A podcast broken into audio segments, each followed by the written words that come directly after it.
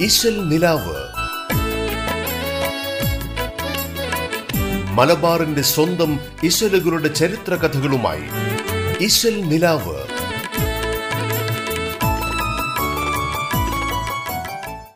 നമസ്കാരം. റേഡിയോ കേരളയുടെ എല്ലാ പ്രിയപ്പെട്ട ശ്രോതാക്കളെയും ഇന്നത്തെ ഇശൽ നിലാവിലേക്ക് സ്നേഹത്തോടെ സ്വാഗതം ചെയ്യുന്നു. ഇമ്പമൂറുന്ന മാപ്പിളപ്പാട്ട് ഇശലുകളുടെ പിന്നിലെ കഥയും ചരിത്രവും പങ്കുവയ്ക്കാനായി. ഇശൽ നിലാവിൽ നിങ്ങൾക്കൊപ്പമുള്ളത് ഞാൻ ആൻഡ്രിയ. ബില്ലാഹി നാമം സ്തുതിയും സ്വലവാത്തും ബിസ്മി മുതലായി തുടങ്ങാൻ അരുൾ ചെയ്തോർ. അല്ലാഹു അക്ബർ എന്നല്ലാവചനത്താൽ ആദിഹദറത്തിൽ അല്ലാ വിളിച്ചോവർ. മലബാറിന്റെ ഒരു അനുഷ്ഠാന മാപ്പിള കലാരൂപമായ ദഫ് അവതരിപ്പിക്കുമ്പോൾ സാധാരണയായി പാടുന്ന കുറച്ച് വരികളാണിപ്പോൾ പാടിയത്. ഇന്ന് ആദ്യം തന്നെ രാജകൊട്ടാരങ്ങളിലും മാപ്പിളമാര് നടത്താറുള്ള കലാപ്രകടനത്തിലും പണ്ടുകാലം മുതൽ തന്നെ വളരെ പ്രധാനപ്പെട്ട ഒരു ഇനമായിരുന്ന ദഫിനെക്കുറിച്ചുള്ള ചരിത്രം പറയാം. കൈകൊണ്ട് താളം മുട്ടിയും ആ താളത്തിനൊപ്പിച്ച് താണും പൊങ്ങിയും ചുവടുവെച്ചും നാല് വശത്തേക്കും ചരിഞ്ഞാടുന്ന രീതിയിലാണ് മനോഹരമായ ഈ അനുഷ്ഠാന കലാരൂപം അവതരിപ്പിക്കുന്നത്. അറേബ്യയിൽ നിന്ന് മദീനയിലേക്ക് പലായനം ചെയ്ത പ്രവാചക ശ്രേഷ്ഠനെ മദീനയിലെ അൻസാരി വനിതകൾ ദഫ് മുട്ടിയാണ് സ്വീകരിച്ചതെന്ന് വിശുദ്ധ ഖുറാനിലുണ്ട്. പെരുന്നാളുകളിലും വിജയത്തിന്റെയും ആഹ്ലാദത്തിന്റെയും വേളകളിലും. പുരാതന കാലം മുതൽ മാപ്പിളമാർക്കിടയിൽ മതപരമായി അംഗീകരിക്കപ്പെട്ടിരുന്ന ഒരു കലാരൂപം തന്നെയായിരുന്നു ദഫ്. മാത്രമല്ല അറബി പാരമ്പര്യമുള്ള മാപ്പിള കലകളിലൊന്നുകൂടിയാണ് ദഫ്മുട്ട്. മറ്റു കലാരൂപങ്ങളെ അപേക്ഷിച്ച് പരിശുദ്ധവും ഏറെ സ്വാധീനങ്ങൾ പ്രവേശിക്കാത്തതുമായ ഒരു ഇനം കൂടിയാണ് ദഫ്. അതുകൊണ്ട് തന്നെ ദഫിന്റെ ചരിത്രം കടലിനക്കരയിലേക്കും നീളുന്നതാണ് എന്ന് തന്നെ പറയാം. മാത്രമല്ല നൂറ്റാണ്ടുകളുടെ ചരിത്രവും പഴക്കവും പാരമ്പര്യവും ഈ ഒരു ദഫ് എന്ന കലാരൂപത്തിനുണ്ട്. ഏകദേശം രണ്ടായിരം വർഷങ്ങൾക്ക് മുമ്പ് ഈജിപ്തിലാണ് ഇതിന്റെ ഉത്ഭവം എന്ന് പറയപ്പെടുന്നുണ്ട്. ഒരു ചർമ്മ വാദ്യോപകരണമായ ദഫ് പല രൂപത്തിൽ പലയിടത്തും അന്ന് കാണപ്പെട്ടിരുന്നു. പല പ്രദേശത്തും പല പേരുകളിലാണ് ഇത് അറിയപ്പെട്ടിരുന്നത്.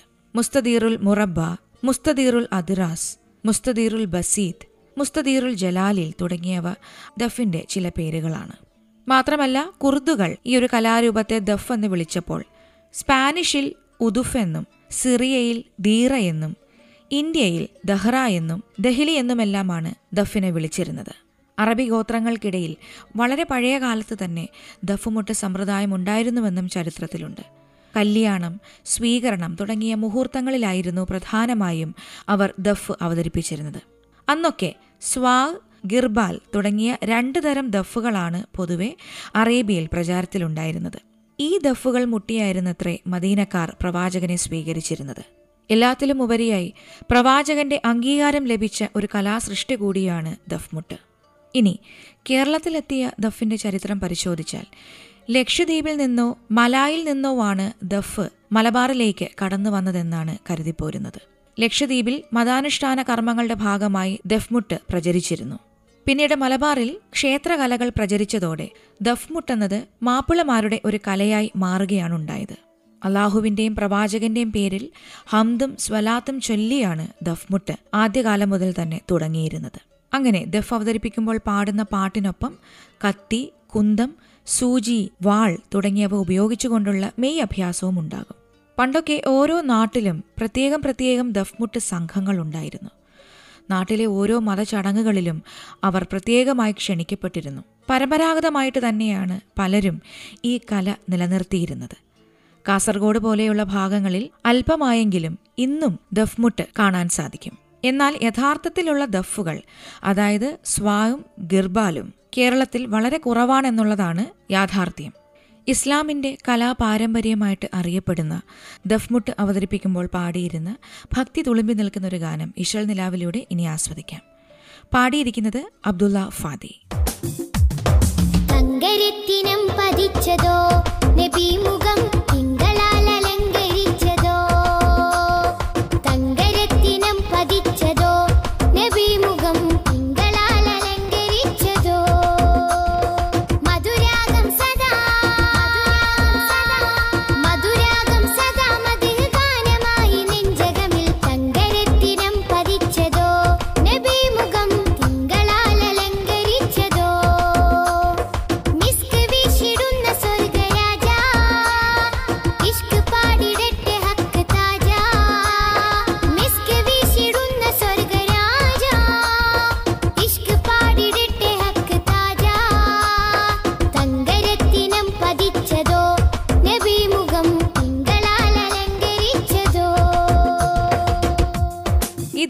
ഗാനത്തിന്റെ വരികൾ എഴുതി സംഗീത സംവിധാനം നിർവഹിച്ചിരിക്കുന്നത് മൻസൂർ കിളിനാക്കോടാണ്.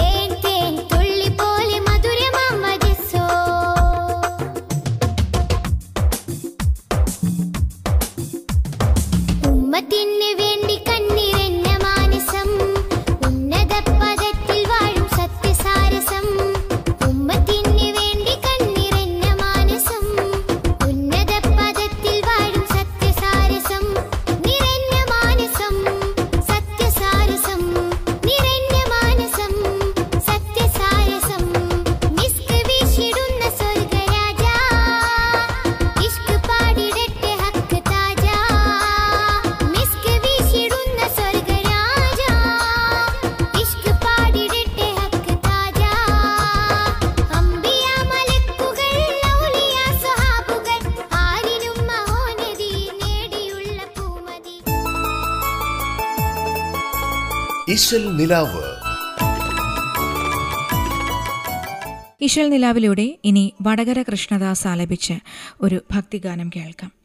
മാപ്പിളപ്പാട്ട് രംഗത്തും വിപ്ലവഗാന രംഗത്തും ഒരുപാട് സംഭാവനകൾ ചെയ്ത ഒരു സംഗീതജ്ഞനായിരുന്നു വടകര കൃഷ്ണദാസ്. ഒപ്പം ധാരാളം നാടക ഗാനങ്ങളും അദ്ദേഹം ആലപിച്ചിട്ടുണ്ട്. ഒരുപാട് പാട്ടുകൾ സ്വന്തമായി എഴുതി സംഗീതം നൽകി എന്നത് തന്നെയാണ് ഈ ഗായകനെ മറ്റുള്ള സംഗീതജ്ഞരിൽ നിന്ന് വേറിട്ട് നിർത്തുന്നത്. പി ടി അബ്ദുറഹ്മാൻ എഴുതിയ ഓത്തുപള്ളിയിൽ അന്ന് നമ്മൾ പോയിരുന്ന കാലം എന്ന ഗാനത്തിന് ആദ്യമായി ഒരു ഈണം നൽകി ആലപിച്ചതും വടകര കൃഷ്ണദാസാണ്. ഗസൽ ശൈലിയിൽ കൃഷ്ണദാസ് ആലപിച്ച ഈ പാട്ടിന്റെ അവതരണം ഇന്നും പല സംഗീതാരാധകരുടെയും മനസ്സിൽ നിറഞ്ഞു നിൽക്കുന്നുണ്ട്. അക്കാലത്ത് ആകാശവാണിയിലും ഈ ഗാനം സ്ഥിരമായിരുന്നു. പിന്നീടാണ് തേൻ തുള്ളി എന്ന സിനിമയ്ക്ക് വേണ്ടി ഈ ഗാനം വി ടി മുരളി എന്ന ഗായകൻ പാടിയത്. ആയിരത്തി തൊള്ളായിരത്തി എഴുപത്തി മൂന്നിൽ മാപ്പിളപ്പാട്ടിന്റെ ലോകത്തേക്ക് വടകര കൃഷ്ണദാസിനെ കൂട്ടിക്കൊണ്ടുപോയത് വി എം കുട്ടിയാണ്.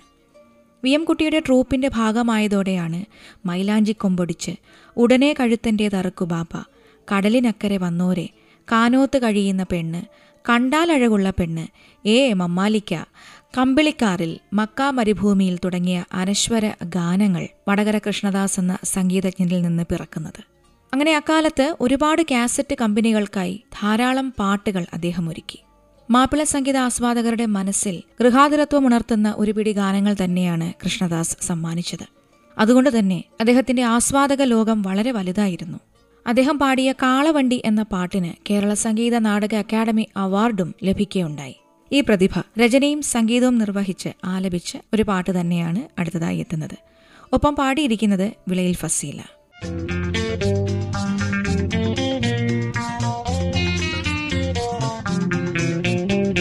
അഹദോനല്ല പടച്ചൻ റൂഹ് അവനായച്ച നബി ഞാനൂഹ്.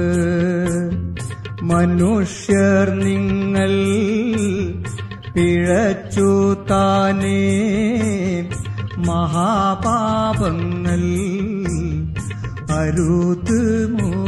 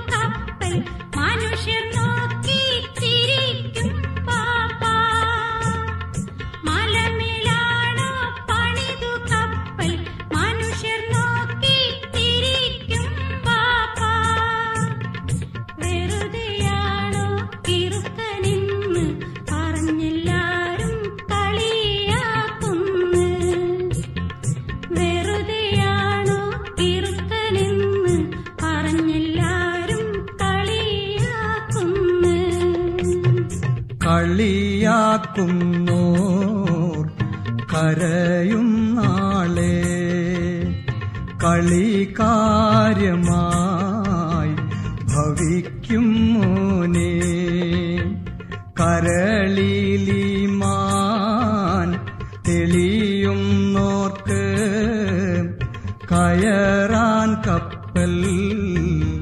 അതാ നീ നോക്ക്.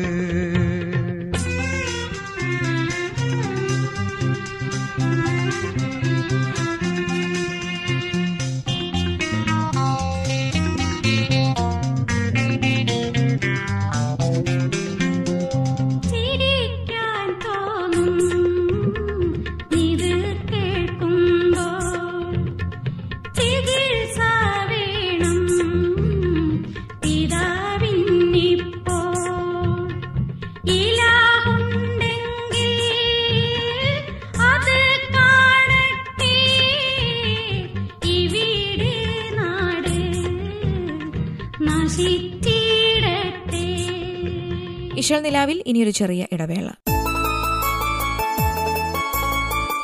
നിലാവ്. മലബാറിന്റെ സ്വന്തം ഇശലുകളുടെ ചരിത്ര കഥകളുമായി ഇശൽ നിലാവ്.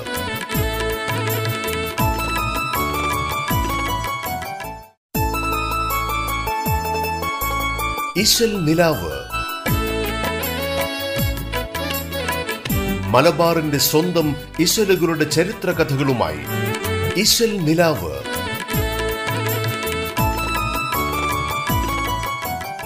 ഒരിക്കൽ കൂടി തിരിച്ചു വരാം ഇശൽ നിലാവിലേക്ക്. മാപ്പിള സാഹിത്യം എന്നത് മലയാള സാഹിത്യത്തിന്റെ വളരെ സവിശേഷമായ ശാഖയാണ്.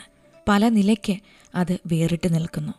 പ്രസിദ്ധരായ ധാരാളം മാപ്പിള കവികൾ മാപ്പിള സാഹിത്യ ചരിത്രത്തിൽ തിളങ്ങി നിൽക്കുന്നുണ്ട്. അതിലൊരാളാണ് മുസ്ലിയാരകത്ത് അഹമ്മദ് കുട്ടി. ഒരുപാട് ഖണ്ഡകാവ്യങ്ങളും മഹാകാവ്യങ്ങളുമൊക്കെ എഴുതി മാപ്പിളമാരുടെ ബഹുമാനവും ആദരവും ഒക്കെ പിടിച്ചുപറ്റിയ സുപ്രസിദ്ധനായ ഒരു മാപ്പിള കവിയായിരുന്നു മുസ്ലിയാരകത്ത് അഹമ്മദ് കുട്ടി. ഇസ്ലാമിക ചരിത്ര സംഭവങ്ങളെ വിഷയമാക്കിക്കൊണ്ടാണ് അന്നത്തെ മാപ്പിള കവികൾ അധികവും തങ്ങളുടെ കാവ്യങ്ങളുടെ രചന നടത്തിയിരുന്നത്. അങ്ങനെയുള്ള ശില്പഭംഗിയും രൂപഭംഗിയും ഒക്കെ ഒത്തിണങ്ങിയ അതിമനോഹരമായ മഹാകാവ്യങ്ങളിലൊന്നാണ് അഹമ്മദ് കുട്ടി മുസ്ലിയാർ എഴുതിയ ഹിജറ പാട്ട്. ഈ കൃതിയിൽ പ്രവാചകന്റെ ജനനം മുതൽ ഹിജറ വരെയുള്ള ആ ഒരു ചരിത്രത്തിന്റെ ആവിഷ്കാരം വളരെ ഭംഗിയായിട്ട് തന്നെ മുസ്ലിയാരകത്ത് അഹമ്മദ് കുട്ടി നടത്തിയിട്ടുണ്ട്. ഈ ഒരു ഒറ്റ കൃതി കൊണ്ട് തന്നെ അന്നത്തെ ഉന്നതന്മാരായ കവികളുടെ നിരയിലേക്ക് മുസ്ലിയാരകത്ത് അഹമ്മദ് കുട്ടിയും എത്തി. അടുത്തേ ഇസ്ലാം കേണം മളയത്ത് ത്വഹാവിലെ ഫിരീഷത്തിനിൽ അലങ്കരിത്ത് അന്നമ്മും ചമയ്ത്ത് ഉന്നയും ഗുണത്തോടെ സ്വതക ചെയ്തു. അരുളയും കറുമു അളമോട് ഫറുഹുകൾ വെളിപ്പെടുത്തയും കൂടെ. കടക്കയ്യാവൽ ഷറു റബീന്നിൽ കിഷിക്കി ഫോൾ മൗലിത് അവർക്ക് ഊരേ.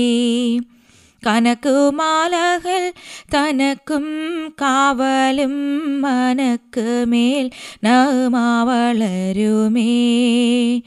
കസബിലെ തെളിഫലം ഇരുഫതിയിലും ബഹുമയും ഫറുഹും ജിഗമാ. ഉടക്ക് ബിടഫേടും അവൻ ഹാജത്ത്. അകയായമിലെ മുഷുവനും ആഫാത്ത്.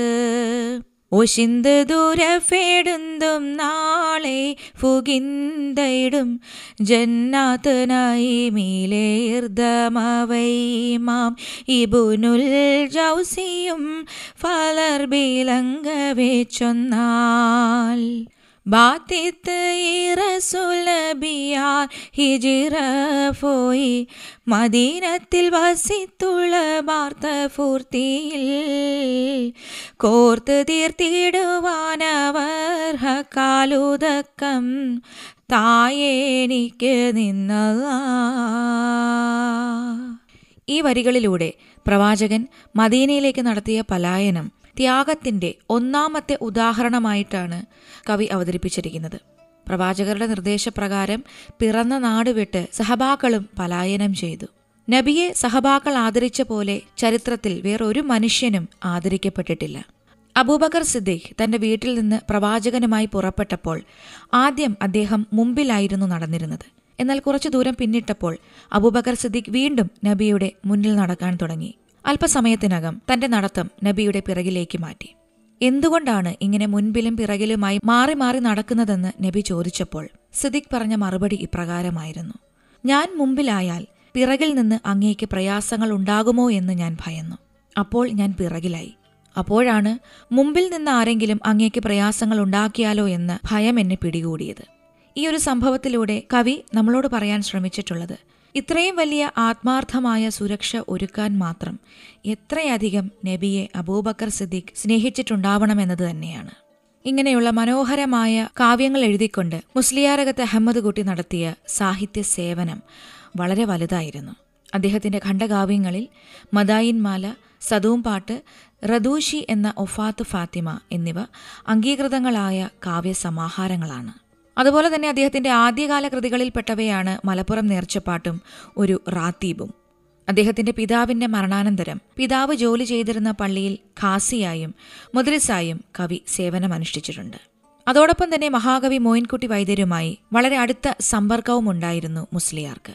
അങ്ങനെ ഹിജറ പാട്ടും അതെഴുതിയ അഹമ്മദ് കുട്ടി മുസ്ലിയാർ എന്ന കവിയുടെ പേരും മാപ്പിള സാഹിത്യ ചരിത്രത്തിൽ ഇന്നും തിളങ്ങി നിൽക്കുന്നു.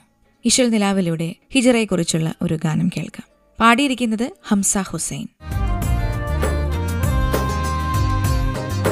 മദീന പട്ടണമാകെ മുത്തേ നബിയെ വരവേൽക്കുന്നു.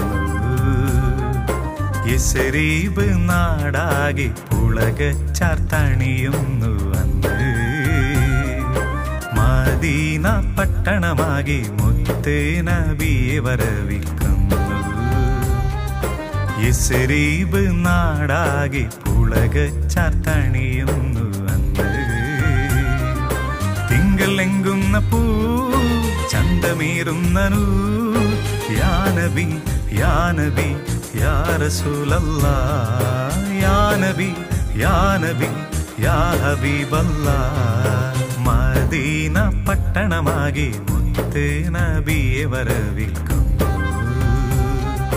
യസരീബ് നാടാകെ പുളകച്ചാർത്തണിയുന്നു അന്ന്. ഈ ഒരു ഗാനത്തോടുകൂടി ഇന്നത്തെ ഇശൽ നിലാവ് അവസാനിക്കുകയാണ്. ഇതുപോലെ സുന്ദരമായ മാപ്പിളപ്പാട്ട് ഇശലുകളും പാട്ടുകളുടെ പിന്നിലെ കഥയും ചരിത്രവുമായി ഇശൽ നിലാവിലൂടെ വീണ്ടും അടുത്ത ദിവസം വരാമെന്ന് പറഞ്ഞുകൊണ്ട് തൽക്കാലം വിടവാങ്ങുന്നു ഞാൻ ആൻഡ്രിയ. കാതങ്ങൾ താണ്ടി ഒരൊട്ടകം വരുന്നുണ്ട്. കാണുന്നു യസരിബ് നാട് നബിയേ. കാതങ്ങൾ താണ്ടി ഒരൊട്ടകം വരുന്നുണ്ട് ദൂരെ. കാണുന്നു യസരിബ് നാട് നബിയേ.